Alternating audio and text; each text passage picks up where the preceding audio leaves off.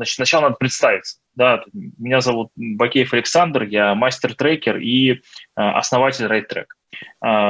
Расскажи немного о себе. Меня зовут Ирина Андреева, я профессиональный трекер, преподаватель, а в прошлом я руководитель в финансовом секторе, конкретно в банках, была зампредом, членом совета директоров. Ну, такое славная охота позади. Угу. Много проектов реализовано, да. Да, это круто. А, а расскажи про э, вот ну в начале, да, про твой трудовой путь. Ну, то есть я, я, мы, мы с тобой знакомы несколько лет уже, и я понимаю, что я далеко не весь твой, так сказать, трудовой путь себе в общем представляю. И я понимаю, я знаю, что э, э, ты раньше была ну, там, работала в банках в крупных, э, была там председателем правления, ну, ты об этом уже рассказала. Но я так понимаю, что к этому ты пришла не сразу. Ну, то есть там что-то было, была какая-то история до. Вот, и мне интересно, как ты, ну, то есть вот как ты развивалась, как ты росла. Сколько у меня минут на это?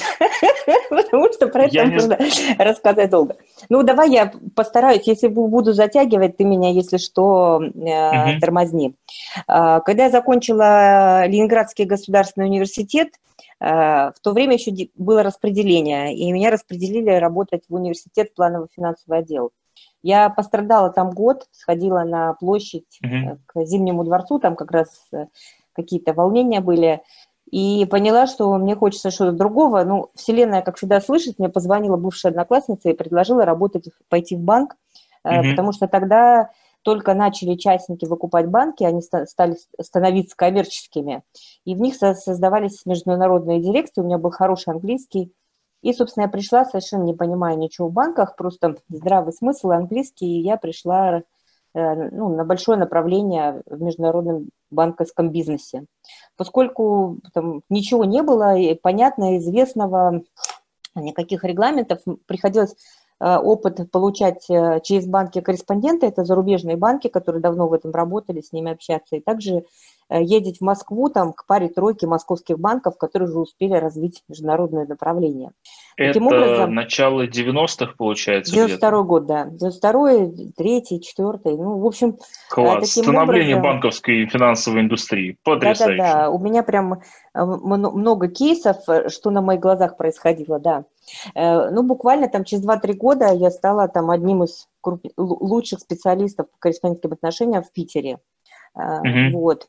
Э, развивала это направление. Ну, фактически я проработала именно вот в этом направлении 8 лет.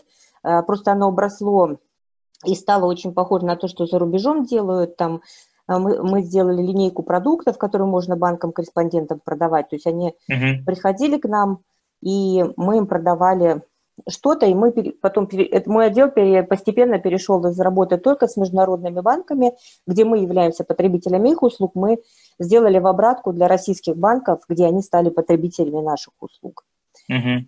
Ну и, соответственно, отдел вырос, и влияние, и я помню там абсолютно удивительные истории, когда э, на переговоры проходили с итальянцами или там э, с знаменитой Э, знаменитые менеджеры из банка Нью-Йорк, которых потом арестовали, они приезжали в лучшие гостиницы Санкт-Петербурга, мы пили шампанское, проводили переговоры. Ну, в общем, такая была э, жизнь прекрасная в то время. Э, это, ну, это было на самом деле классно быть руководителем такого подразделения в крупнейшем банке Питера. Ну, такая значимость, роль и, и, главное, куча инноваций. Мне вообще никто никакие ограничения не ставил. Все, что я в этом направлении придумывала, это все мое. А, в то время я много училась, и в Германию ездила, и в Израиль учиться, угу. вот. Но потом в 2000 году Класс. угу. я почему-то решила выйти замуж за москвича, а, вот. Ну и, соответственно, понимая, что, ну, таких, как я в Москве дофига, собственно, зачем ехать в Москву и становиться там, ну, каким-то главным специалистом в московском банке по этому направлению, я пошла к шефу и говорю, что я вот в Москву переезжаю, э, что бы мне в Москве могла поделать с нашим же банком. Он говорит, у нас там э, филиал в Москве есть, и они открывают, собираются открывать доп. офис в Доме правительства. Я пойду узнаю. Он приходит, говорит, да, у нас там договор аренды есть, больше ничего нету, езжай. Короче, я приехала в Москву, меня представили э, руководителем филиала. Филиал был такой значимый очень сильно. Его курировала жена Степашина. Вот. И мне иногда даже посчастливилось с ней общаться, потому что она была моим главным наставником, как себя вести в Доме правительства. Вот. Ну, собственно, за год я открыла там филиал, я провела все ремонтные работы, э, диваны, кожу для диванов подбирала согласно брендбуку, там договорилась Потрясающе. с УАЗисом э, Дома правительства, чтобы они нам горшки поставили цветами. Научилась, ну, прошла, естественно, все обучение, научилась считать деньги, заваривать сургучные печати, как там закрывать кассу. А, ну, в общем, офигенско много нового опыта было. Плюс ко всему, конечно, общение с а, чиновниками, потому что они должны были стать нашими клиентами. Я спрашивала, что им надо, что они хотят – и поэтому в нашем филиале появились такие услуги, которых раньше не было, потому что их просто пришлось сделать, потому что клиенты хотели. И, э, а, например... Ну, какие, например, да, ну, если ну, например, не секрет, конечно. Э, самая там э, классная услуга – оплачивать коммунальные платежи, например. В в нашем филиале такого еще не было, потому что не было прямых договоров. И вообще система прямых договоров в тот момент была не очень развита. И я, а это первый... какой год примерно? 2001, это 2000 2000 А, 2000 2000-2001, да. Э, я, будучи первый год в Москве, ну, такое бесстрашие у меня очень много было, потому что еще там, когда я училась в университете, было несколько офигенских кейсов, когда приходилось нестандартным образом действовать. Вот. Ну и, короче, э, я поперлась в МГТС, э, нашла, я не знаю как, в общем, короче, я заключил прямой договор с МГТСом, программисты доработали программу, там какой-то кассовый аппарат у нас появился, девочку нашла из другого банка, которая там mm-hmm. знает, как, как это все по-бухгалтерски оформлять. Ну, в общем, короче, открытию филиала mm-hmm. у нас эти, эта услуга была. Вот. А, ну, в общем, да, это славное было время. Потом я забеременела, ушла в декретный отпуск, и будучи в декретном отпуске, мне сделали предложение, от которого я не смогла отказаться. А, наш э, питерский банк стал одним из главных акционеров Связьбанка российского, который сейчас вот только закончил свое существование, потому что его выкупили. И и, как не смешно, выкупил ПСБ. Вот, а тогда ПСБ тоже только питерский покупал. Вот, и мне позвонили, Ир, мы тебя помним по Питеру, как ты там курсчетами занималась. Ну, это, конечно, не совсем то, что мы тут хотим делать, но нам нужно сделать единый расчетный центр для Связьбанка. У них 50 филиалов от Калининграда mm-hmm. до Биробиджана. И международные расчеты, и почты вот эти дурацкие. Говорит, приходи. Ну, короче, я написала заявление, что в Доме правительства больше работать не буду, у меня тут другие задачи. Э, и вот в Связьбанке я э, начала разгребать всю эту историю, выстраивать людей, э, обучать, и смены делать, и тоже программистские решения. Ну, в общем, за год мы сделали единый расчетный центр для Связьбанка, в котором были соединены все межфилиальные расчеты, международные расчеты – а, ну, прямо подвиги-подвиги. Да, но у меня вот вся трудовая книжка такая, потому что когда мне становится скучно, вот, и еще я Связьбанк, несмотря на то, что он был такой очень большой, но он был не цифровой, поэтому пришлось очень много там а, с программами, с программистами работать, автоматизировать, и я перед своим увольнением из Связьбанка, я даже ну, пр провела всю процедуру, чтобы в Связьбанке Swift появился, потому что, как не смешно, но они работали по телетайпу. Вот.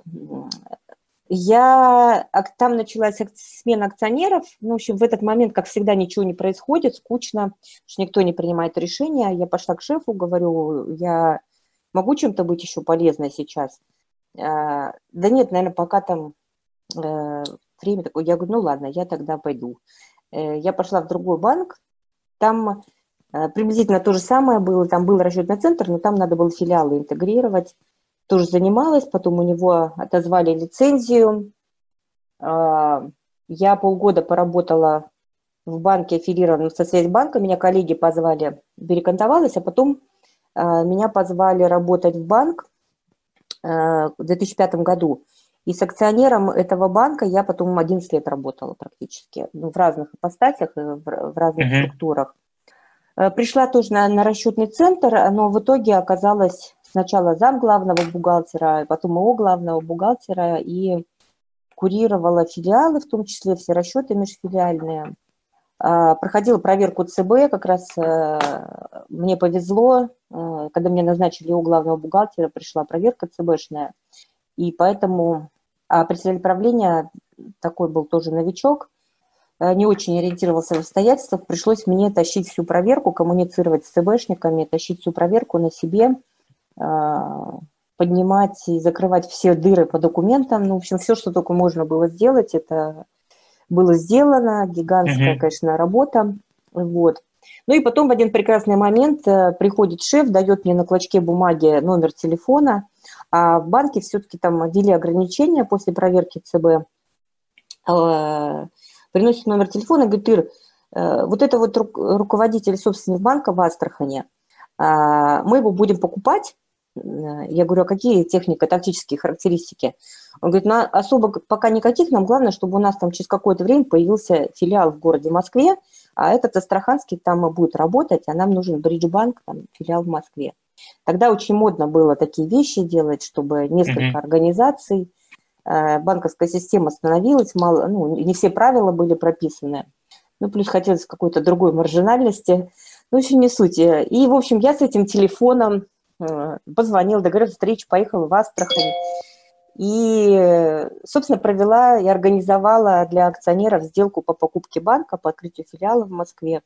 У меня была мечта быть руководителем этого филиала в Москве. Я думала, буду сидеть в кабинетике, руководить филиалом. Но шеф мне сказал искать туда другого человека. Я говорю, как, почему?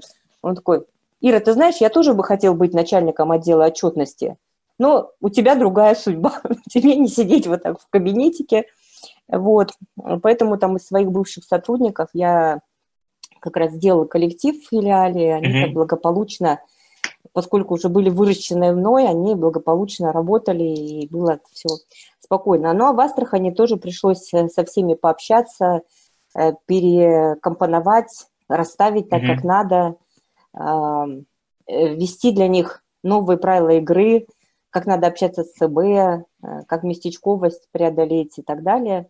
Угу. Вот, ну, в общем, сейчас там дружу со всеми, пишут э, отзывы, когда ты опять вернешься в банк, я говорю, не, спасибо. Ну и, короче, после вот а этого... Почему? А? Извини, что я перебиваю, а почему ты сейчас не хочешь вернуться?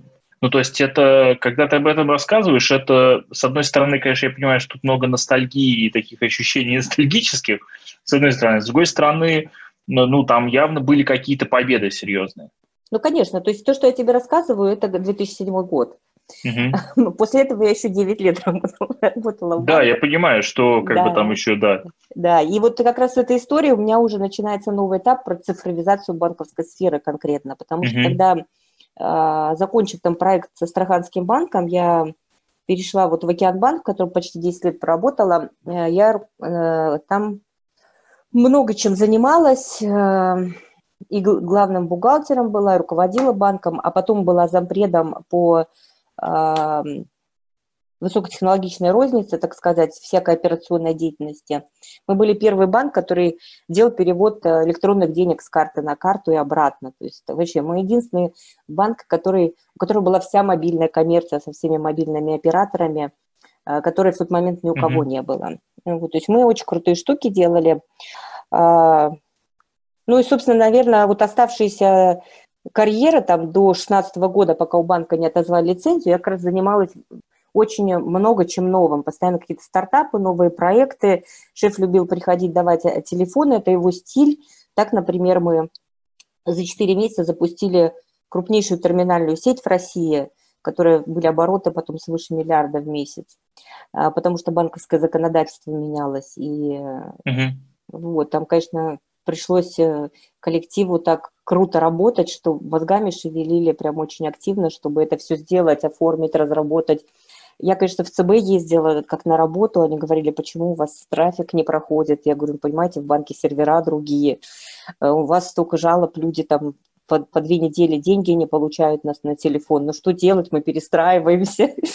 В общем, это э, удивительная история. Почему я ушла? Я где-то, наверное, году в десятом уже, в 2010 или 10 назад, почувствовала, что несмотря на то, что у меня кабинет, водитель личный, и вроде все хорошо, но жизнь какая-то такая скучная, не хватает э, каких-то, может быть, других mm-hmm. измерений.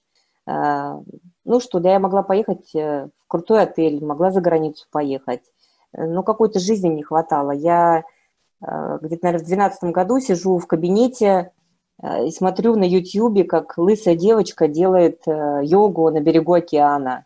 Потом мне еще в этот же день приходит приглашение поехать э, на программу в Шаолине. Я сижу и понимаю, какой Шаолин, какая лысая девочка, какой океан. Сижу тут зампредом э, в банке, не хватает красок. Ну, в общем, как только у меня зародились эти мысли, э, как всегда, все началось меняться. Такая вот есть интересная штука, она работает. В 2013 году я прошла Випассану, mm-hmm. потом... А, вот если не секрет, сколько времени вот эта трансформация происходила?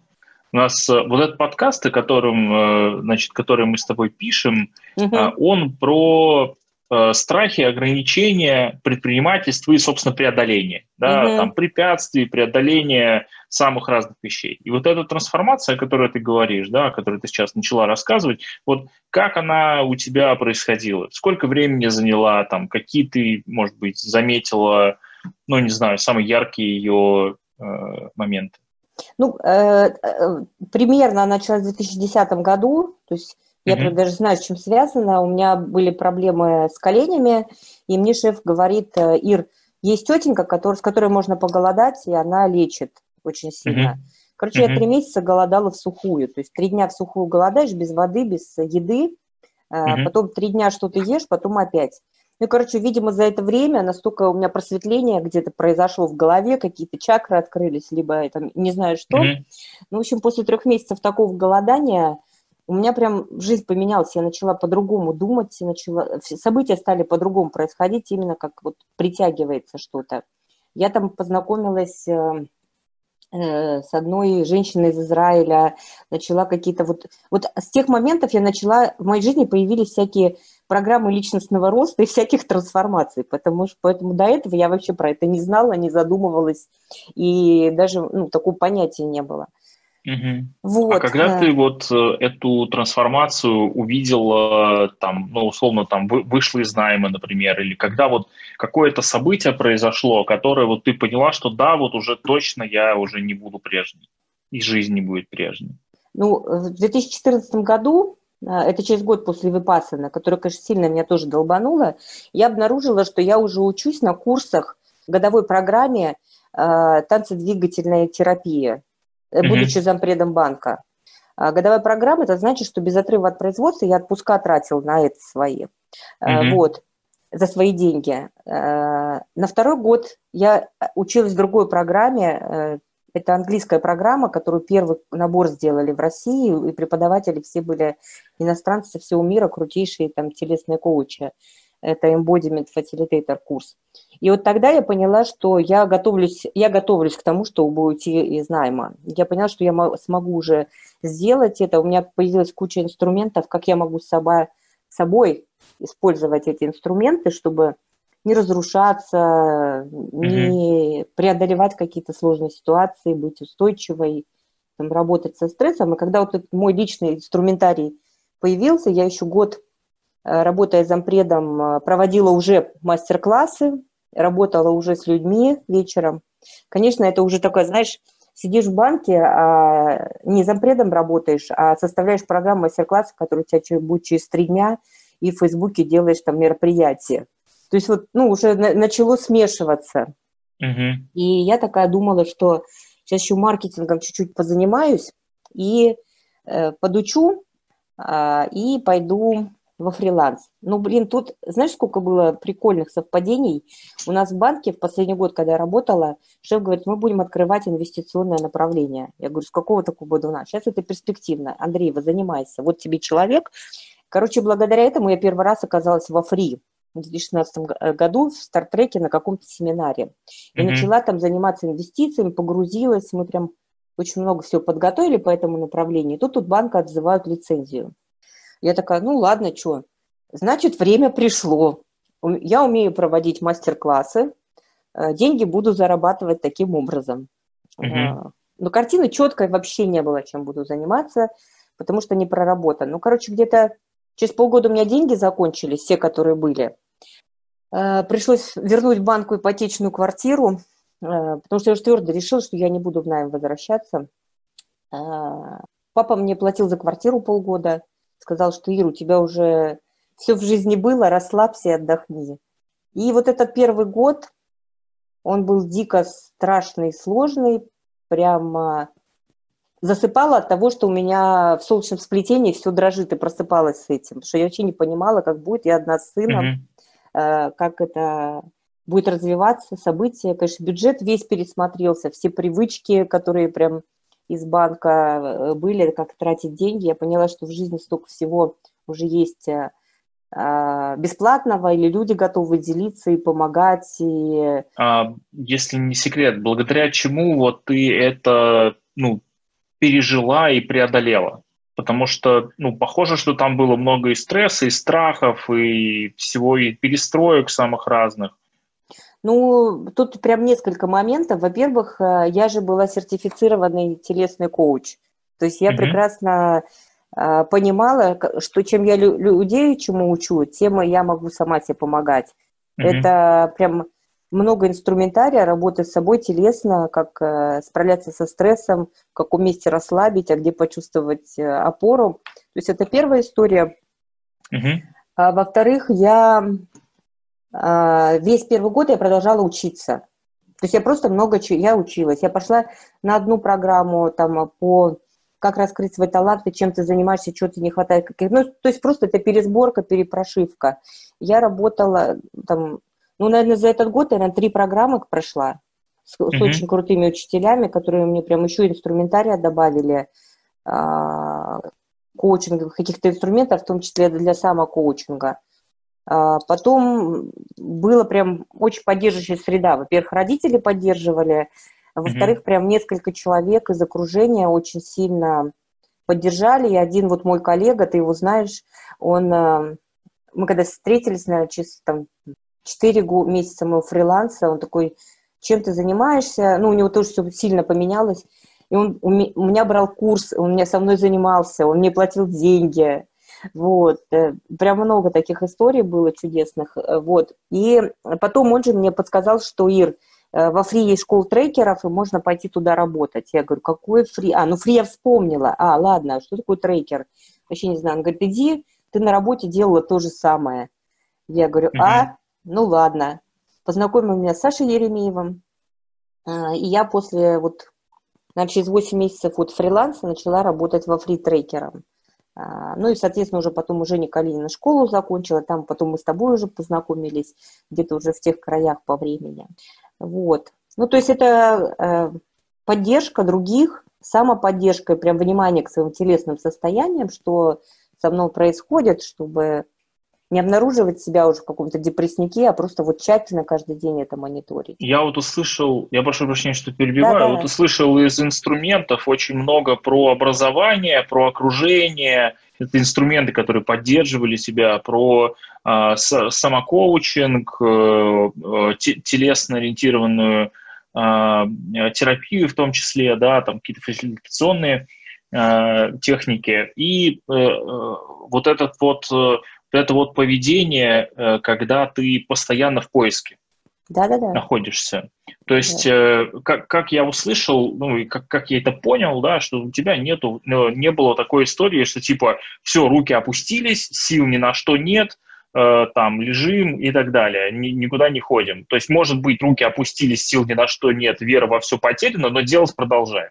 Ну, это абсолютно, да, потому что там э, еще дополнительно, там во время всех этих поисков я Э, знакомилась и пыталась сделать новые проекты с какими-то людьми. С одним mm-hmm. проектом я год работала, потом мы расстались э, с основателем. Это аген... пространство Виспик, это про переговоры, и тоже был классный опыт, много чего поделали. А в одном проекте я так до сих пор и осталась соучредителем. Мы познакомились практически сразу, вот 4 года я там уже mm-hmm. э, соучредитель. А, постоянно, прям вот в плане нетворкинга, в плане знакомства новых возможностей, это прям как я на работу ходила. У меня прям четко было а, поставлено, что а я отсматривала мероприятия, куда пойти, где познакомиться, что услышать. Первый год, эм, ну прям на очень много мероприятий ходила, потому что мне, мне надо было моей антенкой там нащупать, куда пойти, где мне откликается, mm-hmm. чем заняться. У меня было много идей, я хотела с женщинами, предпринимателями, там, ну, короче, масса всего было. Ну, в итоге вот э, кривая вывела в трекерство, чему там рада, потому что это возможность прям использовать как раз все, что у меня было в моем багаже, э, при, применительно к другим бизнесам и предпринимателям. Ты очень звучишь довольной сейчас.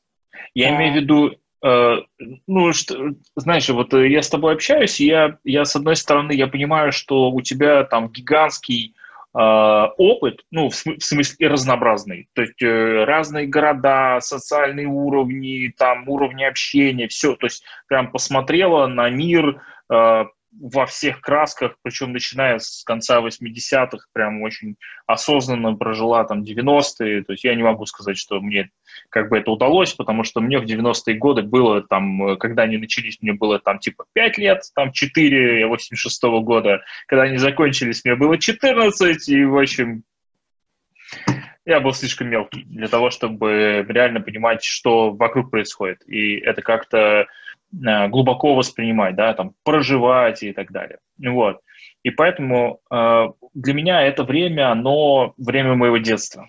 Mm-hmm. А э, вот ты сейчас звучишь очень довольный, и я понимаю, что вот это вот твое э, ощущение, оно вот э, э, какое-то очень особенное. То есть ты как будто к этому вот этому состоянию шла.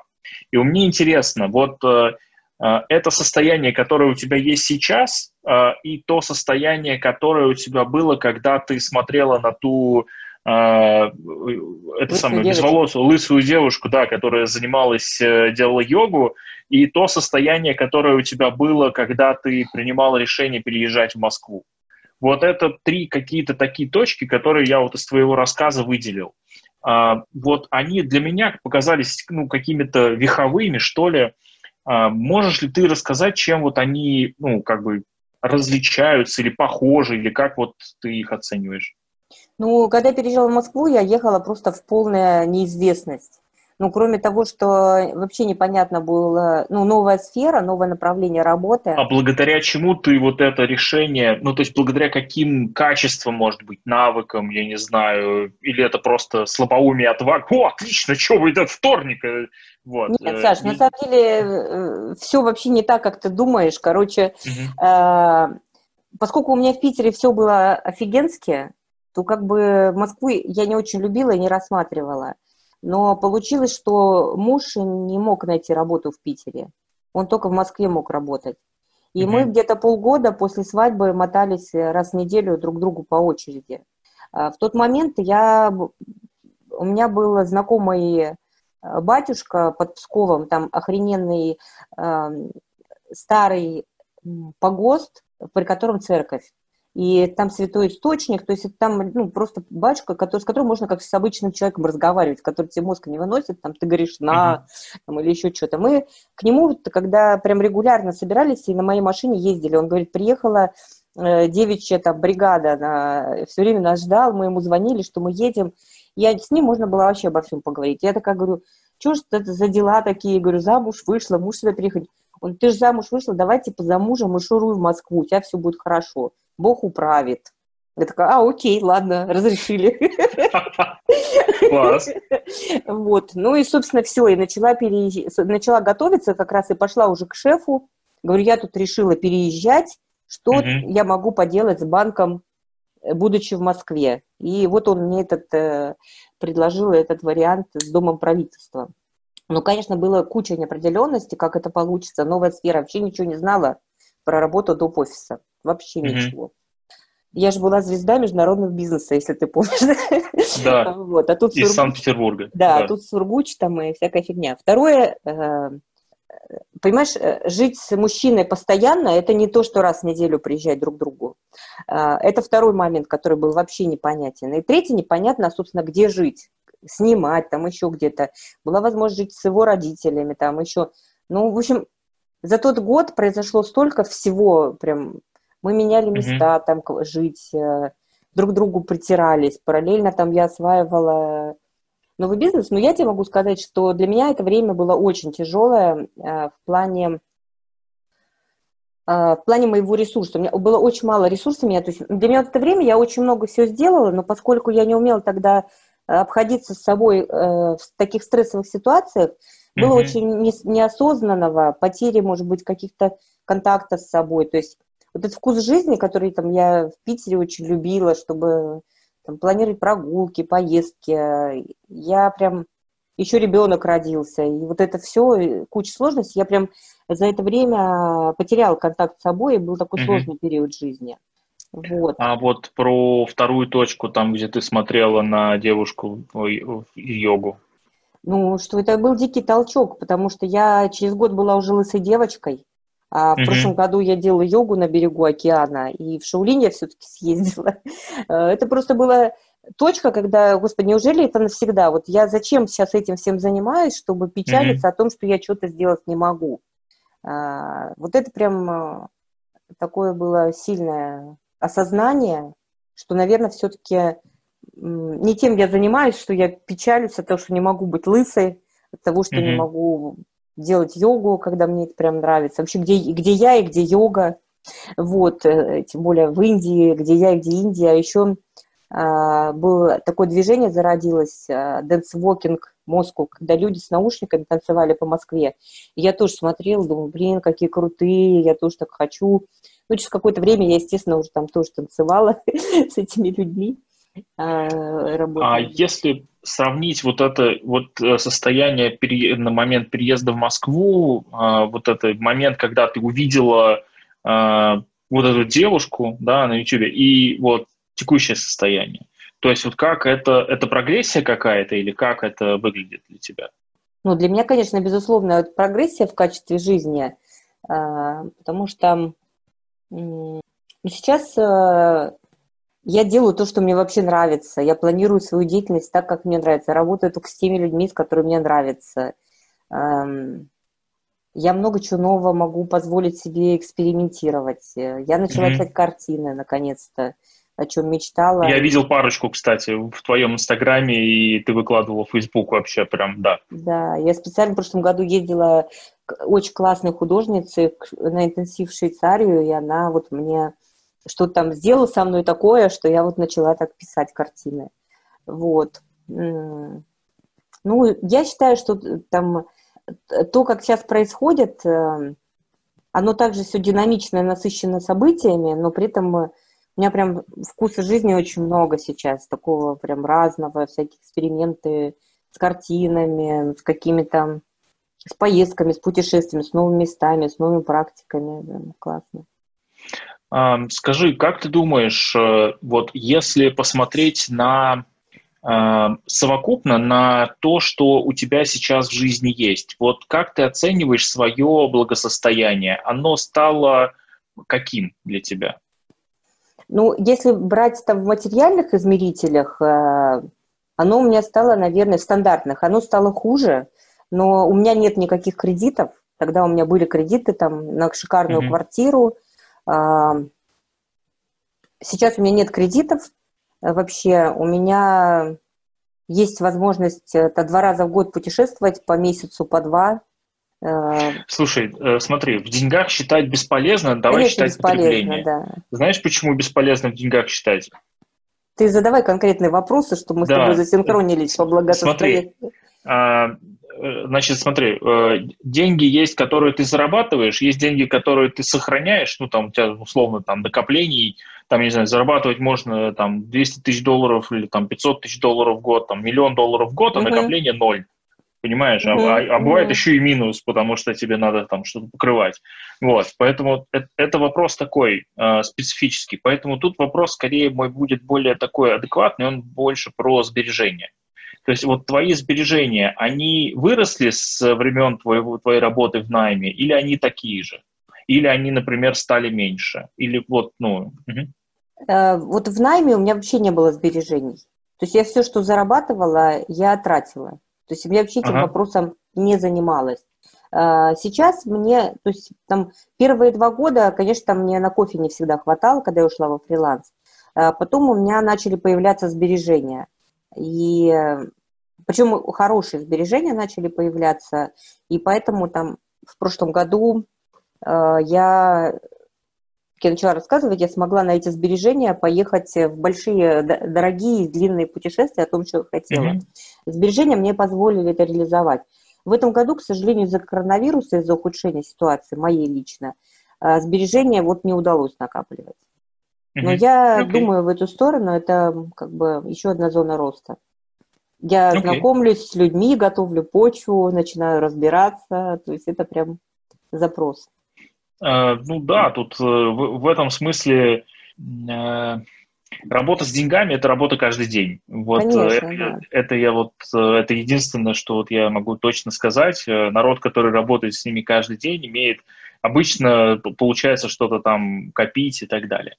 Угу. Смотри, а, если смотреть э, на то, что происходило а, с тобой с точки зрения инструментов, вот какие у тебя есть, э, ну, такие самые полезные, продуктивные для тебя личные инструменты, которые позволяют тебе вот эти преодоления совершать. Ну, вот ты, например, сейчас говоришь о том, что вот там я собираюсь заниматься, там, вот действительно тема сбережения, она меня действительно волнует, это зона роста, я буду с этим что-то делать. Угу. Вот, благодаря чему? То есть, э, ну, э, потому что, ну, я понимаю, что за этими словами стоит уже, то есть ты об этом что-то там размышляла. То есть благодаря чему, какие, не знаю, техники, инструменты дают тебе вот эту возможность реально преодолевать э, э, препятствия, да, какие-то, которые перед тобой, решать задачи непрерывно. Ну, во-первых, это действие. То есть хоть какое-то, но действие. То есть у меня в календаре постоянно есть э, пометки, что мне нужно сделать в этом направлении. Даже если я на этой неделе по какой-то причине не сделала, э, то я э, это переношу на следующую неделю, оно в конце концов делается. Это познакомиться, mm-hmm. поговорить, почитать, что-то сделать. Я занимаюсь, ну, если там про сбережения, да, тема, конкретно у меня была задача познакомиться с каким-то количеством людей – на эту тему, mm-hmm. поговорить с людьми, которые сбережения делают, и, ну, какой-то небольшой план для меня, я и по нему иду. И у меня там есть даже небольшой KPI до конца года, э, на какую сумму сделать первые вклады, первые сбережения. Mm-hmm. То есть, ну, я верю в то, что это получится, и э, к этому иду. То есть я ставлю какие-то шаги и какой-то минимальный KPI, что будет классно, если у меня в результате этих действий получится. Mm-hmm. Вот. А, то, то же самое, например, по работе с клиентами. То есть я каждый год, э, ну, на самом деле, у меня каждый год всего 2-3 фокуса, чем я буду заниматься весь год, uh-huh. на чем концентрироваться. И вот в этом году для меня там важно было переориентировать э, работу с клиентами немножко в другое русло и э, партнерские проекты запускать, это второе направление. И у меня все как бы и движется в эту сторону, у меня появились другие клиенты – и у меня есть своя стратегия, как я хочу с ними работать, э, в каком качестве, в каком объеме, с чем конкретно. А, и партнерские проекты я уже несколько запустила и продолжаю там их разрабатывать и запускать. Вот. Ну, то есть получается, что правильно ли я понял, что твои инструменты это планирование э, первое, да, второй инструмент это э, продолжать действовать. Ну, то есть, что бы там ни происходило, просто продолжать делать. Вот. И третье – это фокус. Ну, то есть фокусироваться на тех вещах, которые по-настоящему э, значимы. Фокусироваться на двух-трех вещах, которые постоянно mm-hmm. значимы, не заниматься ничем другим. А, и, наверное, это еще э, то, что я сказала, это постоянно быть внимательным тому, что со мной происходит, что у меня в голове, mm-hmm. как я думаю. Потому что mm-hmm. если я замечаю, что где-то я торможу, то я начинаю думать, что с этим поделать. Саша, я сейчас свет включу, потому что я вижу, что у меня начинает Сейчас, секунду. А, да, без проблем, конечно. Ой, супер. Угу. Вот. То есть это внимание к голове, потому что ну, там же с тем же стрессом, а, с тем же там ковидом и так далее, там а, был, была возможность выйти там не в ресурсном состоянии из него или вообще там потерян. Но это вот был прям запрос мой тоже, быть еще более внимательным к себе. А такой вопрос, может быть, он э, наводящий, с одной стороны, и с другой стороны, он может быть э, такой, обращающийся к прошлому опыту твоему. Ты рассказывал о том, что в период кризиса тебе и перестроения, и того сложного года, о котором ты говорила, тебе очень помогали люди вокруг, тебе очень помогало твое окружение. А, кто из окружения помогает тебе сейчас? Э, сейчас, в этом году, поскольку у меня было смещение на партнерство, и у меня прям появилось очень много людей по бизнесу и по жизни, которые мне очень помогают. То есть, например, э, обращаются, Ир, давай что-то поделаем. Прям много, как я только подумала про партнерство, Ир, давай mm-hmm. что-то поделаем. И я начала то есть мне, мне люди помогают либо ресурсами, либо продвижением, либо uh-huh. еще чем-то. Но я, соответственно, вкладываю тоже свою какую-то часть, компетенцию, либо энергию, либо еще что-то. А, плюс ко всему, там, например, попадаются удивительные люди в личном плане, которые а, помогают обращать внимание на какие-то мои ограничения. Там, например, Ира, вот э, а, посмотри, тут можно по-другому к себе относиться, например. Или, да ты на самом деле там вообще офигенско крутая, зачем ты там переживаешь лишний раз, что там э, в чем-то нехороша. То есть вот эти психологические моменты, э, ограничения, mm-hmm. которые есть в голове, которые мешают двигаться, вот в этом очень много людей помогают, которые отзеркаливают, дают обратную связь, что там не парься, тут вообще не то, и наоборот помогают еще больше снизу. Знаешь, для меня люди, там партнеры, это как э, какая-то такая Э, ресурс, который меня вот снизу вверх поднимает. Это прям очень классная история. Вот. Ну, даже люди, поддерживающих профессии, прям очень много помогли, помогают постоянно. То есть какими-то запросами приходят прям точно, что мне надо каким-то образом... Ну, то есть удивительное дело, я сейчас с девушкой работаю, она послушала мой uh-huh. вебинар про команду, потом сама мне написала, э, просто посмотрев на меня, и вот э, много чего так приходит. Угу. Да, это очень здорово. Э, и действительно, я, я очень рад, что у тебя развивается твоя частная практика.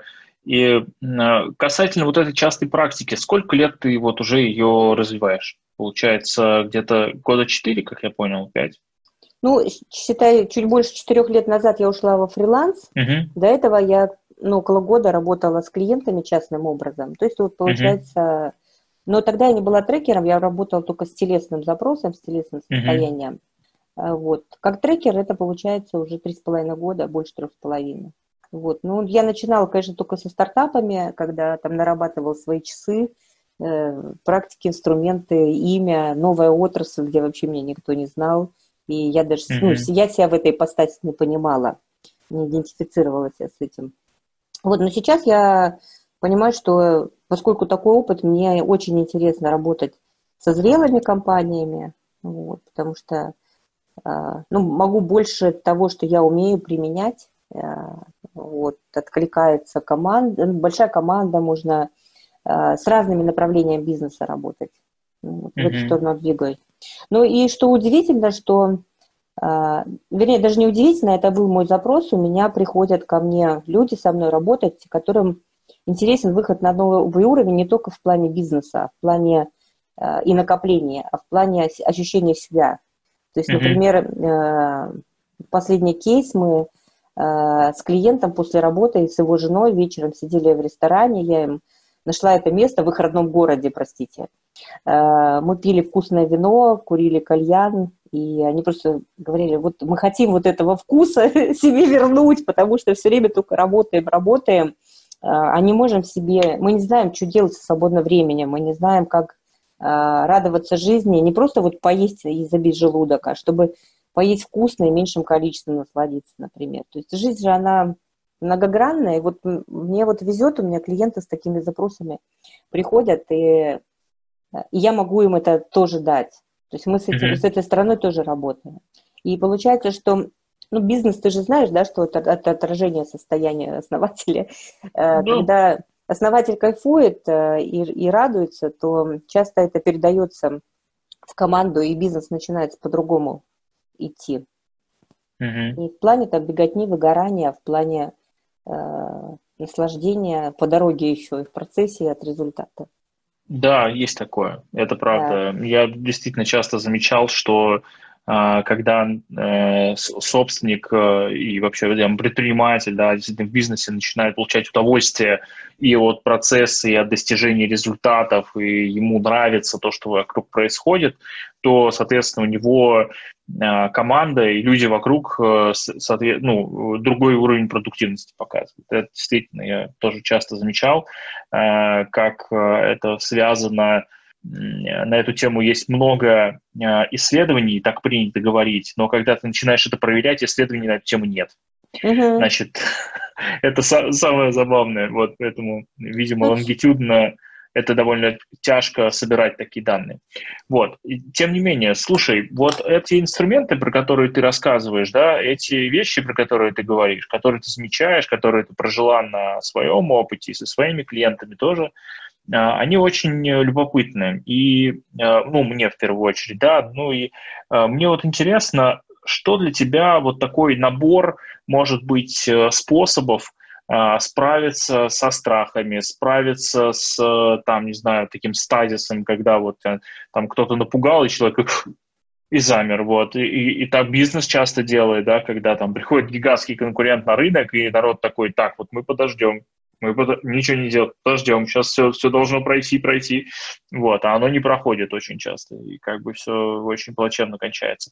Вот а, в таких случаях какие ты бы а, вот из твоего опыта, а, да, который вот у тебя есть, из твоих, твоих свершений, там, в том числе там, на заре банковской индустрии, где нужно было делать с нуля и хоть, э, ну, ну и э, делать много, и в совершенно неопределенных условиях, мягко говоря, да, uh-huh. когда там и законодательства нет, и игроков нет, и роль Центробанка другая, и регуляторы другие, там все вообще uh-huh. сильно непросто и только-только на стадии зарождения.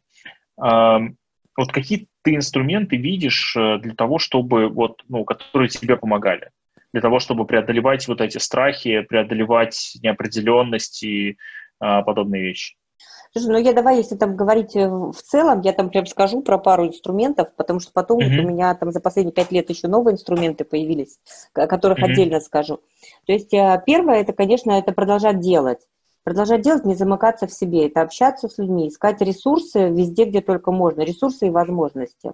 Ну, то есть я mm-hmm. в любой ситуации нужно искать возможности, которые можно сейчас использовать. Вот research, мантенкой, либо чем ты хочешь продолжать делать. И коммуникация, коммуникация с другими людьми, партнерами, любое обсуждение, любое сотрудниками.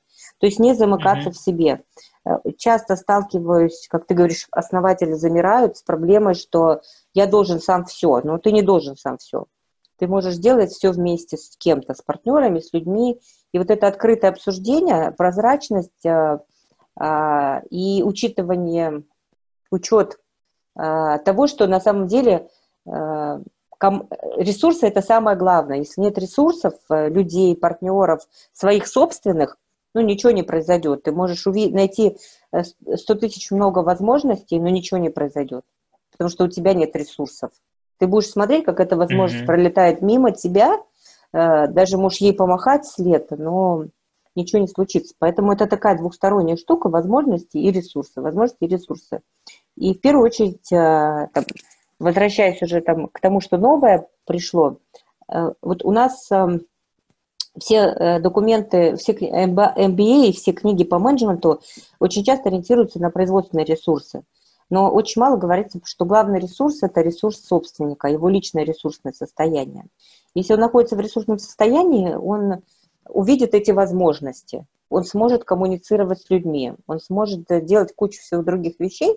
Если у него ресурса нет личного, персонального, а, то случится намного меньше, чем он мог бы сделать, если бы он был бы в ресурсном состоянии.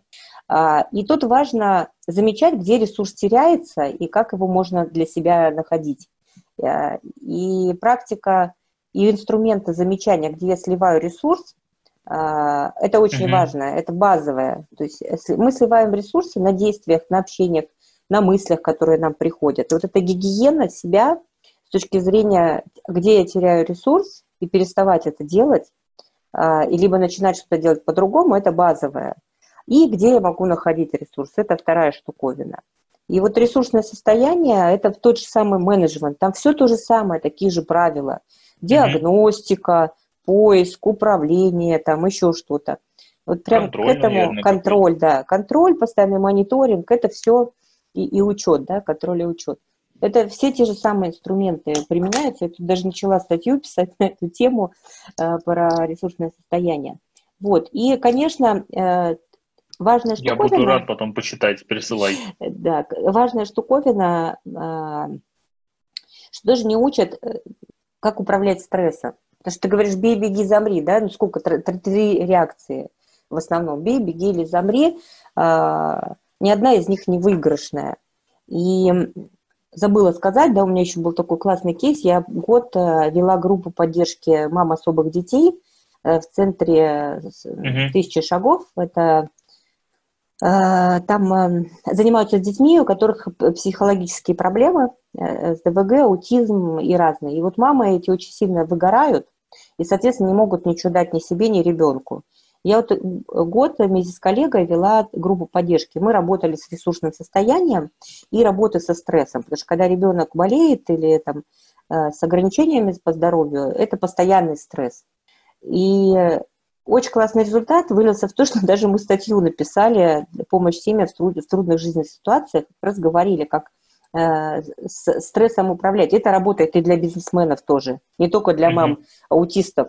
Э, просто стресс, источник стресса разный, а реакция mm-hmm. все равно одинаковая, да, ты можешь э, бежать, замереть или там, и, соответственно, действуешь из состояния по-другому. Так вот, стресс – это э, когда он э, выше, чем у тебя есть ресурсы, то есть стресс положительный, он классный, когда у тебя ресурсов хватает его пережить, восстановиться. Но как, если мы его не замечаем, ничего не делаем, мы в этом стресс, в стрессе западаем – Самое фиговое, что стресс забирает большую часть ресурсов. Почему? Потому что когда стресс наступает, он задействует все системы организма, вообще все. И первым mm-hmm. делом, что нужно, это заметить, что с тобой происходит какая-то фигня, у тебя сжались mm-hmm. кулаки, или ты дышать перестал, mm-hmm. или там еще что-то, и это поменять. И вот про это тоже никто не рассказывает. Вот это два инструмента, это ресурсное mm-hmm. состояние управления стрессом, это бомба. А, управление стрессом, то есть это заметить, что что-то идет не так, э, изменить это, то есть это внимание к себе, какая-то осознанность в моменте, то есть это все те замечательные красивые слова, которые говорят э, э, так много людей, но при этом они не объясняют, что у тебя от этого cash flow будет получше. Знаешь, у меня был случай с, предпринима... с, с основателем, да, с собственником. Мы когда с ним познакомились, я говорю, ну у тебя какая цель? Он говорит, ну я то-то, то-то хочу. Я говорю, окей, ладно, что делать? Он, я говорю, ты вот ходи неделю, э, делай две вещи. Первое, это замечай, как ты стопами на землю ступаешь. Uh-huh. А второе, по утрам пиши полчаса утренней страницы. Через неделю приходит, Ира, что за фигню я делаю? Причем тут колени, э, причем тут ноги вообще?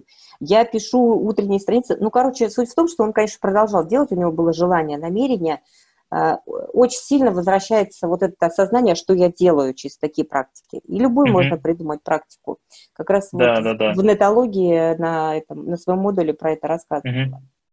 Это, ну, это не надо придумать, что осознанность, там, такой контакт с собой, это просто конкретные действия практически. Такой вопрос, смотри, а вот в этом кейсе с э, конкретно этим собственником, к чему это привело в плане его, не знаю, бизнеса, например, или каких-то, может быть, метрик? Смотри, у него был запрос, я хочу выйти из операционки, я хочу угу. организовать ассоциацию и начать выступать от ее имени, хочу начать писать э, статьи и выступать на телевидении. Угу. Ну, собственно, у него все это произошло. А, единственное, что из операционки он выходит более медленно, но тут объективные обстоятельства, потому что пришлось ему там максимально mm включиться. Но он пишет статьи, он выступает на телевидении, у него уже есть ассоциация, ассоциация и он говорит, Ира, там, что-то со мной делал, я с ним продолжаю работать теперь с его командой. Угу. Ну, да, вот, э, понимаешь, какая штука? А, практика показывает, знаешь, как это, теория говорит, что на практике все происходит так же, как в теории, практика показывает, что нет. Значит, поэтому очень, э, поэтому всегда очень интересно а, именно а, не только э, общее описание, но и какие-то примеры, конечно, тоже любопытны. Mm-hmm. Вот. Из твоего опыта, вот с чего, как вот ты бы рекомендовала вот людям, которые находятся сейчас в состоянии нересурсном, мягко говоря, да, они вот в стрессе, они им дофига всего страшно, боязно, тяжело, там, не дай бог, новый карантин ведут или еще что-то, там, бизнес исчезнет, они там, не знаю, голодные под мостом в коробке, как вот у нас э, предыдущий, э, э, там у нас в подкасте была Станислава, она, Нажмединова, она рассказывала про то, что вот там есть разные страхи, вот, э, тоже упоминала про такую штуку. И э, мне, соответственно, любопытно, вот, чтобы, как ты переживала те страхи, которые есть, и, ну, которые сопровождали твою жизнь. Ну, потому что я понимаю, что такие инструменты, о которых ты рассказываешь, они не осваиваются типа из любопытства просто так. Там всегда есть какая-то всегда есть мотив какой-то внутренний для того, чтобы идти этим заниматься. И очень часто э, как бы эти мотивы, они э, осознаются сильно после. То есть вот, например, там спустя 10 лет можно оценить, что, а, вот, 10 лет назад я там что-то делал, делала, потому что там вот э, там было что-то страшное. Mm-hmm. И вот сейчас, посмотрев в прошлое, да, на там 10, на 20, может быть, там на 30 лет назад, а, какие страхи и как ты преодолевала. Э, вот это очень, это действительно, ну, это интересно, потому что это на твоем опыте происходило. Ну, э, про батюшку я тебе рассказала, да, когда у меня не mm-hmm. было своих личных инструментов, как с этим справляться, то я полагалась на волю Божью, и mm-hmm. поэтому там часто со страхами я справлялась э, путем хождения в церковь поблизости mm-hmm. в каком-то периоде. А в каком-то, э, когда уже поняла, что пора уже ответственность как-то вот эм, присваивать к себе, да, а, у меня в жизни как раз и появились эм, практики.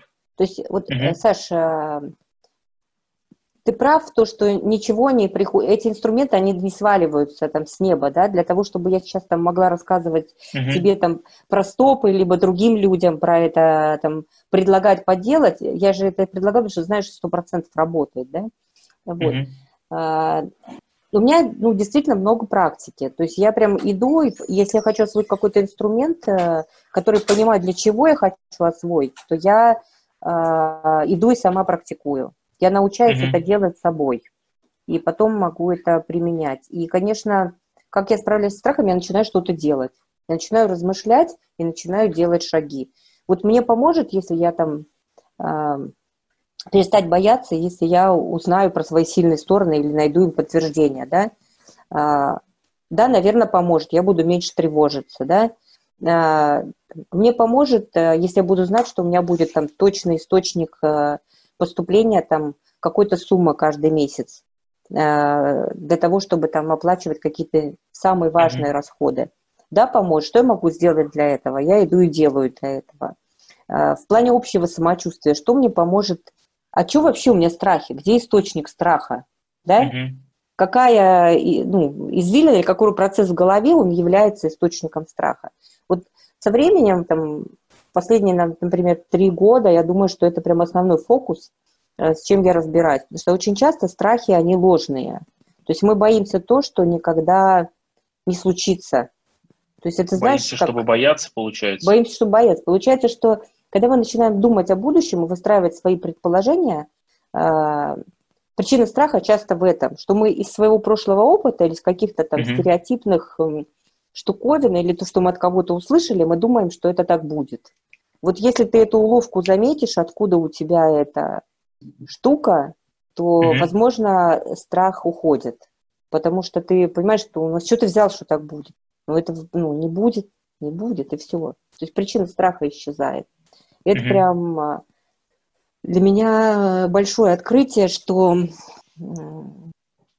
Мне это немного, я прошу прощения, да, да. Мне это немного напоминает про историю, про пересмотр собственных ожиданий от своего же будущего, от самого да, себя да. и подобные вещи. Да-да-да, это именно. То есть, э, когда ты перестаешь э, э, думать о том, что ты полностью контролируешь будущее, и оно будет именно таким, а потом ты начинаешь бояться, а вдруг не сложится, а вдруг не получится, это прям одна, одна из штучек, да, которая создает много тревожности, нервозности и всяких других э, ресурсосливаемых штук. Очень классные инструменты. А, то есть то, о чем ты рассказываешь, они, с одной стороны, очень простые и, ну, а, ну, как сказать, не нужно высшее образование, чтобы этим пользоваться. Я вот про Вообще что. не нужно. Вот. Вообще. То есть до- достаточно делать вот такие вещи, которые качество жизни вроде похоже, что улучшают. Да? Ну, то есть вот я с тобой говорю, и ты, ну, как сказать, э, звучишь, что сейчас ты счастливее, чем была, там, не знаю, 10 лет назад. Это сто, сто, сто пудов, Саш, так и есть. Я просто, ну, реально, столько радости каждый день у меня раньше не было, да, сейчас как будто наверстываю. Но я тебе вот и говорю, что там это простая, что не надо высшее образование. Я в прошлом году проводила эксперимент. Mm-hmm. В Фейсбуке написала, кто хочет получить от меня классный инструмент, как быть э, э, как начинать диагностировать свое состояние ресурсное, как работать со своим ресурсным состоянием. Mm-hmm. Откликнулось больше ста человек. Я всем разослала этот инструмент с описанием, табличку, что делать. И договорились, что с их э, стороны это э, дать мне обратную связь, фидбэк, что получилось. А, Собственно, никто не сделал. Короче, Саш, короче, конверсия такая. Примерно 30% не открыли письма. То есть они сказали, что mm хотят, но они не открыли письма, не заглянули, что там. Примерно 20% сказали, что у них нет времени заниматься этим. Причем это совершенно простое, я сама его делаю, у меня ну, знакомые делают. Примерно 20% э, не нашли времени это делать. Э, из оставшихся 50 э, примерно 20% не нашли время со мной поговорить. И mm-hmm. только те, которые поговорили, они дали какой-то фидбэк. И у некоторых из них заметные, измеримые, озвучиваемые ими улучшения произошли. То есть, получается, из 100 человек, которым я дала инструмент, ну, грубо, ну, у десятка, может быть, которые реально применяли, ну, появились изменения. Поэтому, ну, применять инструментов вот дофига, да, не, не то, что Ира Андреева сидит их рассказывает, их в открытом э, пространстве дофига, бери и делай, что называется. Mm-hmm. И они все абсолютно легкие. Ну, вот так вот почему-то работает. Можно тебя попросить мне прислать эту штуку снова, потому что я чувствую, я в тех 50, которые не нашли времени и не открыли. Есть у меня такое да. подозрение. А, ну, и в моем случае... А? В моем случае никаких рациональных отговорок на эту тему не будет, я, скорее всего, просто саботировал. Ну да, да, просто в чем причина саботажа, понимаешь? Не понимаю, поэтому и прошу снова прислать. Тут э, суть в том, что это очень интересно. Э, э, спустя какое-то время э, находишь инструменты, которые тебе были, или техники, или практики, которые тебе знакомы 20 лет, и ты такой типа, блин, да я 20 лет это знаю. То есть я там что-то узнал, когда мне было там лет там, 13, 14, 15, но не делал. И тут я нахожу и такой, господи, это гениально, я буду это делать. Вот. И э, ну, какого-то рационального объяснения одинакового каждый раз я не нахожу. Это всегда какая-то сильная индивидуальная, ну, в моем случае история, типа, я чего-то не делал, потому что, о, вот этого я э, боялся, а вот этого я не умел, а вот к этому я плохо относился. Саш, куча причин э, сопротивления и саботажа, просто огромное количество. Это, ну, во-первых, э, есть самая главная штука, которая позволяет успокоиться на эту тему, mm-hmm. это что все своевременно. Если как бы это у людей не случилось, ну просто не время для этого не пришло, и все. Потому что когда созревает запрос, и тогда формируется намерение, и тогда все происходит. А если нет, ну, значит, э, не в кассу, mm-hmm. не нужно сейчас, и все. Да, весьма, весьма вероятно, что э, весьма вероятно, что это нелинейный процесс. Вот, ну, то есть, весьма, причем, весьма. Э, Причем так это еще очень интересно. Например, э, вот мы сегодня утром тоже с товарищем встречались с одним из партнеров и затронули с ним тему о целях, потребностях и задачах. Э, и я говорю, понимаешь, какая штука? У нас с тобой должны быть разные цели, потребности и задачи потому что мы с тобой по возрасту, типа там, ну, почти на 10 лет э, он, он старше. И, э, а это критично в рамках того возраста, который у меня сейчас. Ну, то есть мне там 34, mm-hmm. и, соответственно, я понимаю, что человек, которому там почти 45 там, или около 45, он на другой жизненной стадии относительно меня находится. Конечно. И у него точно должны быть другие. Э, может быть, другого масштаба, другого, но они должны быть отличными, точно совершенно, да, то, что, ну, mm-hmm. э, это нормально, это естественно. И если я буду пытаться свои, э, например, подменить на его, ну, по уровню, да, то есть э, себе сейчас присвоить те потребности, которые у меня тоже будут, но тоже спустя там 10 лет, вот, то э, это будет дискомфортно для меня. Конечно. А, при этом, если он будет пытаться там условно э, со мной разделять эти цели и потребности, то это будет для него, ну, типа, не то чтобы шаг назад, но определенно большой вопрос, зачем. Ну, потому что потребности угу. тоже разные. Вот, и это, ну, такая естественная штука, и мы как раз говорили, что э, есть вот эта разность э, в плане жизненных стадий, которая рождает то самое многообразие вариантов действий, потому что исходя из своего э, мудрости, своей, э, своего опыта, своей там жизненной стадии, он может принимать один набор решений и считать это окей, да, а я могу принимать другой и считать это тоже классным. И это может при правильном, э, так сказать, использовании дать э, снижение рисков и увеличение вероятности успехов. Вот. Но это тоже такая отдельная интересная тема. И вот мне интересно, скажи, исходя из твоего опыта, что в твоей жизни снижало риски, и что в твоей жизни реально повышало вероятность твоего успеха? Какие твои вот там действия или, например, открытия или там, не знаю, состояние, разные инструменты. Ну вот первое, что приходит на ум, это у меня всегда был, э, был какой-то запас ресурсов ли, денег ли, либо я чего-то избыточно поделала. То есть вот у меня паттерн мой жизненный, что я всегда делаю чуть больше, чем надо. Но это мне всегда почему-то, э, знаешь, как в том анекдоте про чувака в пустыне, который ему предлагали галстук купить, и он говорит, нет, мне нужна вода, галстука не надо, потому что я очень пить хочу. И вот наконец-то он доходит до одного оазиса, где реально вода, а там э, объявление, что вход только в галстуках. Вот. вот у меня ситуация почему-то так складывается, что вот галстуки у меня часто бывают, то есть либо галстук, либо еще что-то. И mm-hmm. это вот эта небольшая чрезмерность, она мне часто помогает. Угу. А, потому что оказывается, что ситуация... Делать случай... чуть больше, да? Да, делать чуть больше э, и, и чуть шире, я бы сказала, чтобы не, не идти в одной колее, а как будто бы угу. вот эти смежные штуковины рядом, там, каким-то боковым зрением тоже просматривать, а если что, а если вдруг. Угу. А, вот. А, вторая штуковина, которая у меня вот mindset прям сформировался в студенческие годы я, короче, в первый год не поступила на дневное отделение и пошла э, учиться на вечернем, а в то время была лимитная прописка, и я не могла находиться в Ленинграде без прописки э, и учиться на вечернем. Надо было найти прописку. Короче, мне пришлось работать на заводе и получить там прописку в общежитии. И как, какая бы жопа тогда в тот момент не случалась, у меня был вариант. В крайнем случае я вернусь к маме.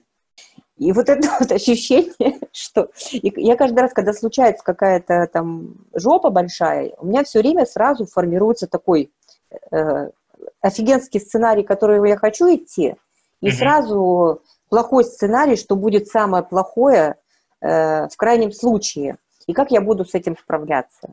Вот это вот э, такой гэп, который я всегда продумываю, сейчас, конечно, уже ментально. Mm-hmm. Раньше больше там, ну, я уже лет 10 только ну, в основном э, ментальные многие вещи продумываю, вот, а раньше прям прописывала, это очень классно работает, потому что оно как-то успокаивает и, и возвращаясь к своему любимому ресурсному состоянию, перестает забирать у тебя ресурсы. Потому что, знаешь, ну, самое mm-hmm. худшее – это вот это.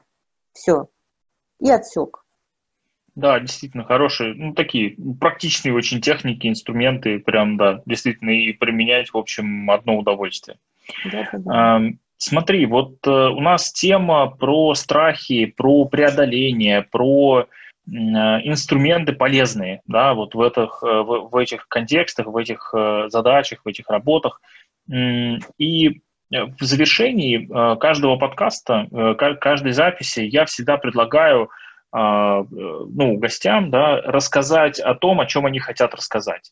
Это может быть все, что угодно, начиная там от э, саморекламы, заканчивая там, я не знаю, напутственными словами, выводами, идеями, какими-то инсайтами, я не знаю, вот Э, можно, например, э, я не знаю, можешь ответить, например, на вопрос э, вот из нашей сегодняшней беседы с тобой, может быть, ты что-то вынесла для себя новое, например, это тоже, почему бы нет, тоже может быть завершением. Но это мне уже лично интересно. Ну, из беседы, конечно, я вынесла, потому что у меня появилось прям несколько точных формулировок по инструментам, потому что я так их знала, но так, чтобы их прям обрисовать и оформить словесно, что, как этот инструмент, чтобы он был передаваемый другому, это прям вот несколько штуковин произошло. А, спасибо тебе. А, вот. Если говорить а, о я просто хотела сказать, что на самом деле вот личные паттерны, они очень сильно, поделиться со всеми, они очень сильно влияют. И я сейчас работаю там с девушкой тоже по формированию моего бренда, да, кто, я, кто мои клиенты и почему. И мы докопались до того, что я, оказывается, э, в школе, э, когда училась, стала кандидатом в мастера спорта по лыжным гонкам э, за счет всего нескольких факторов. Мне если вы помните, раньше был классический лыжа, а потом в какой-то момент э, появился коньковый ход. И когда были классические лыжи, у меня было мало шансов, э, потому что э, тренер говорила, Ира, с твоими данными, а я, если что, метр пятьдесят семь, короткие, достаточно короткие руки и ноги, но мне с ними классно вообще жить. Вот, я как бы была не перспективной девушкой для лыжных гонок. Но когда появился коньковый ход, я очень быстро его освоила, и оказалось, что для меня это прям идеальный ход. И в итоге я стала кандидатом мастера спорта по лыжным гонкам благодаря коньковому ходу и командной игре, потому что мы стали чемпионами в эстафетной гонке. И э, вот как бы это не смешно, да, с 16 лет это две вещи, которые э, со мной э, идут дальше по жизни до сих пор, да, это взаимодействие с командой, командная работа, и я mm-hmm. только в команде могу достигать больших результатов, и я понимаю, что одному человеку сложно, и команда это все. А, синхронная команда классная. И второе, нестандартное решение, быстро осваивать что-то новое. А, не, не выпендриваться, не говорить, что мне не нравится, а просто быстро осваивать новое. И вот это смешно, кажется, да, ну вот так вот я с этим и живу уже сколько лет с двумя вещами. Хотела поделиться этой историей. Это прям здорово, да. Ну, я имею в виду, что очень вдохновляет, по крайней мере, да.